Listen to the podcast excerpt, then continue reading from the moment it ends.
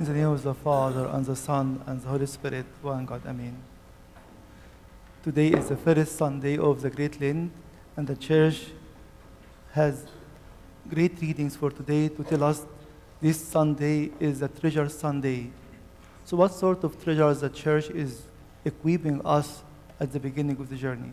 As we spoke last week about how the journey is a journey of repentance, journey of sanctification and purification for every one of us. Our title today is Real Repentance Rejects Double Life. Lord repeated many times in the reading today that no one can serve two masters. Maybe I can say I started the journey. I started to fast with the church, to pray with the church, and to read the Word of God, and every single thing that the church has commanded me to do. But I believe, I, or I see that I'm still in the same position. The Lord is telling us at the beginning of the journey, you have to discern, because real repentance always rejects any double life. If we go to James chapter 1 and verse 7 and 8, St. James is encouraging us at the beginning because you are starting this journey seriously, you have to put before your eyes what you need to forsake, what you need to put aside in order to be able to go and to grow in this journey. He's telling us, For let not that man suppose that he will receive anything from the Lord. He is a double minded man, unstable in all his ways.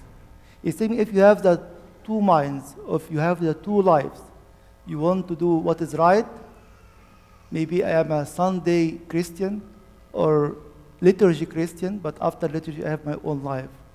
The church is telling us we have a liturgy, and we have a liturgy after liturgy, a life expanded, taking the life of Christ and going to face the mortality of the world.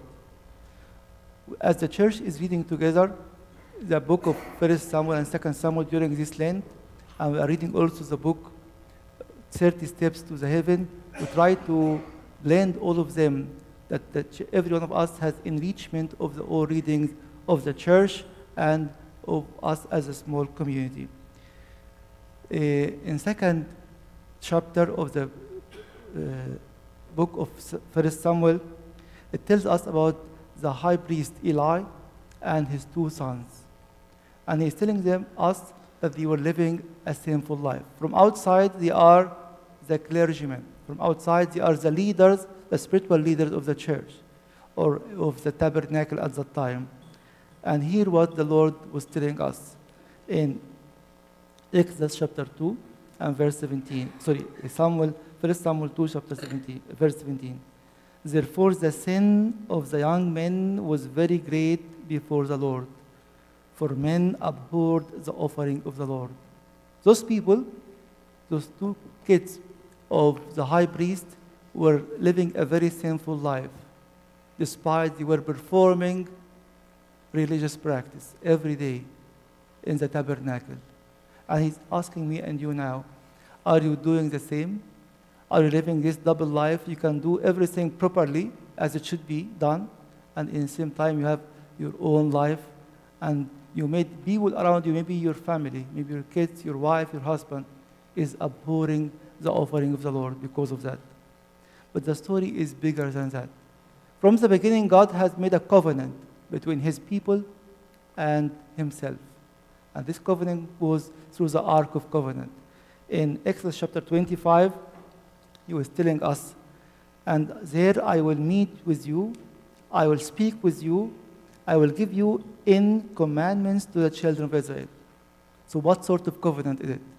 The Lord is giving us our own protection through the Word of God, through following His instructions and commandments. And then He is going to provide us with two things protection and victory, provided we keep the Word and we live and lead a holy life. So now, this is the two partners of this covenant. He is giving, giving us His Word, and we are accepting it, following it, living a holy life, and He is protecting us and giving us the victory wherever we go. But unfortunately, those two young men and their father Eli, they were not able to keep their side of the covenant. God is always faithful, but we, when, we, when we fail to satisfy our part, we are not enjoying his part, but he's always faithful. That's why if you are reading the 30 steps to the kingdom, to heaven, in the fifth step, it's about repentance. And St. John Climacus is telling us repentance is the renewal of baptism and is a covenant with God for a fresh start in life. So at the beginning of the Lent, the church is telling us you, you have the right, you have the opportunity to restart, a fresh start in life, to stop this double life that those sons of Eli were doing it. In chapter 4, in 1 Samuel, the continuation of the story. The Palestinians came to attack the Israelites. And then all of a sudden they said, Why has the Lord defeated us? The Lord is not defeating us. We choose the defeat for ourselves when we broke His commandments, when we reject His word, and we are doing nothing to, at all. So he was telling them it's time to repent. As St. John Climacus was telling us, where there is a real humility, all bonds are made free. He's telling you now, it's not only about double mind or double life by doing something very evil and then something very holy. It's also about your mindset. Sometimes you believe that God is going to protect you, going to heal you, but in the same time, you are depressed, rejecting His healing. It's saying you wake up, stand up for yourself, stand up because He is good at all times. So they said there is something wrong. Yes, there is something wrong. You need to repent. You need to stand up for yourself. You need to go and to confess your sins. But we found out another option. That if we bring the Ark of Covenant, we are going to be victorious. Yes, the presence of God amongst us is very holy and very awesome.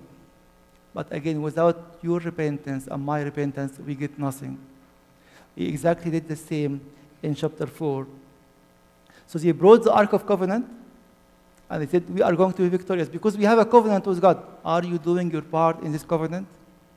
Or you are relying on Him and you do nothing? It's encouragement to repent and to enjoy the victory that He had done for us on that day. So they brought the Ark of Covenant, and the Palestinians heard the voice of the Israelites. They were shouting and screaming, and the Palestinians were afraid. He said, What does the, sou- what does the sound of this great shout in the camp of the Hebrews mean? For they said, God has come into the camp. Woe to us, for such a thing has never happened before. Woe to us, who will deliver us from the hand of this mighty God. Yes, He is a mighty God. And the enemy is proclaiming He's a mighty God. And the enemy has seen His presence. And every liturgy you have the real presence of the body and blood of Christ. But He's asking you and me, are you going home with the fullness of the power of the victorious Jesus Christ? Or because we choose double life? You are just acting as if you are in the liturgy. So he continued, and unfortunately, they were defeated in the, in the war. And even the Ark of Covenant has been taken totally from them. Why? Because you got the message wrongly. It's time to repent. It's time to rely on God's word and to be in full obedience. Again, the fourth step in the ladder of the divine ascent was obedience as a key to this way of victory. Saint Isaac, the Syrian, is begging you and me and praying with you and me. I beg and beseech you, Lord, grant to all who have gone astray a true knowledge of you, so that each and every one may come to know you, your glory. You are here to know his glory. St. Isaac is praying for us, and we need to pray for each other as well. We are here to see his glory, not to hear it as a Palestinian heard it, but to see it in my own personal life. Connecting the story on the double life of the two sons of Eli to my life and your life and to the readings of today. St. Paul was telling them in Acts chapter 22 that he is testifying how he was living a very bad life, very anti church life. And hear what he said I'm indeed a Jew born in, the, in Tarsus of Cilicia, but brought up in the city at the feet of Gamaliel, taught according to the strictness of our fathers' law, and was zealous towards God as you are today. I persecuted this way to this. The church at the beginning, Christians were called the way. It's not double life, it is the way.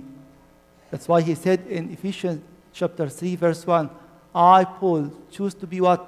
A prisoner of Jesus Christ. He's asking me and you, and, and you as well this morning. Are you able to make this change, this decision, this one way, and to renounce the other life in the beginning of this land? Lord, we heard it today many times. In verse 24 in, in Matthew chapter 6, no one can serve two masters. He's telling me and you, don't deceive yourself. If you believe that you can do both of them, you can. He is encouraging us to be very successful at work, and all our, in our own studies, and wherever we go. But our heart should be in one place, in heaven. We heard at the very end of the reading today Seek ye first the kingdom of God, and all these things shall be added unto you. He's encouraging us to renounce the second life, whatever it is. If it's fear, if it's money, if it's career, if whatever it, it is, He's telling me, put it aside and put me first. And I will add all these things unto you. But don't all your heart there. We will hear it in a few minutes in the liturgy. Where are your heart? Or lift up your heart. And we know that we have to renounce something to, to be able to say it faithfully. We have them with the Lord. In the fourth step, obedience, St. John Climacus is telling us obedience is the burial place of the will and the resurrection of humility. He's telling me today is the day you can bury your stubbornness, you can bury your pride, and you can rise once more with Christ, but in humility, having the mind of Christ, as St. Paul says in 1 Corinthians chapter 2 and verse 16. He's adding, St. John Climacus, like Christ our God, gird your li- lions with towel of obedience. To which extent he was obedient to the death, death of the cross. And he's asking you and me this morning, how far are you from this obedience? How willing you are to tell him, I'm coming today to have your body and blood to put aside my second life totally. Sometimes it's very hard, but it's telling me the church, the whole church is encouraging you. The whole church is praying with you and for you. And the whole church, in the leadership of the church as well, your father of confession is praying for you and is helping you and ready to help you more and more. St. Cyril of Alexandria is encouraging us more. He knew our weakness. He knew that every one of us is missing something. But he is telling us every time you come to the Eucharist, you are going to be equipped and empowered with something different. The quote is quite long, but I will share only the last few words of this quote. He's telling us if the poison of pride is swelling up in you, you can add anything else. It's not only the pride. Maybe it's my money. Maybe it's my relationships. Maybe it's an evil relationship or unholy relationship. Maybe it's my career. Maybe whatever it is. If anything in your life, turn to the Eucharist and the bread, which is your God humbling and disguising himself, will teach you humility. We are not going to the Eucharist as a habit. We are getting the full humility of Christ. Christ is offering his body and blood to each and every one of us. If the fever of selfish greed rages in you, feed on this bread and you will learn generosity. Again, because we, the church is teaching us every Eucharist is an exchange of life. I'm coming with my pride, my stubbornness, my unforgiveness, and I'm going home with all what Christ has towards the whole creation. If you feel the itch of intemperateness, nourish yourself with the flesh and the blood of Christ, who practiced heroic self control during his earthly life, and you will become temperate. He's telling me, and you find out your weakness and leave it today. Find out your second life that you can serve God with it and put it aside and take the power from the body and the blood of Christ, who is able to enrich and empower each and every one of us to a newness of life. May the glory of our Lord Jesus Christ be with you from now and forever and ever. Amen.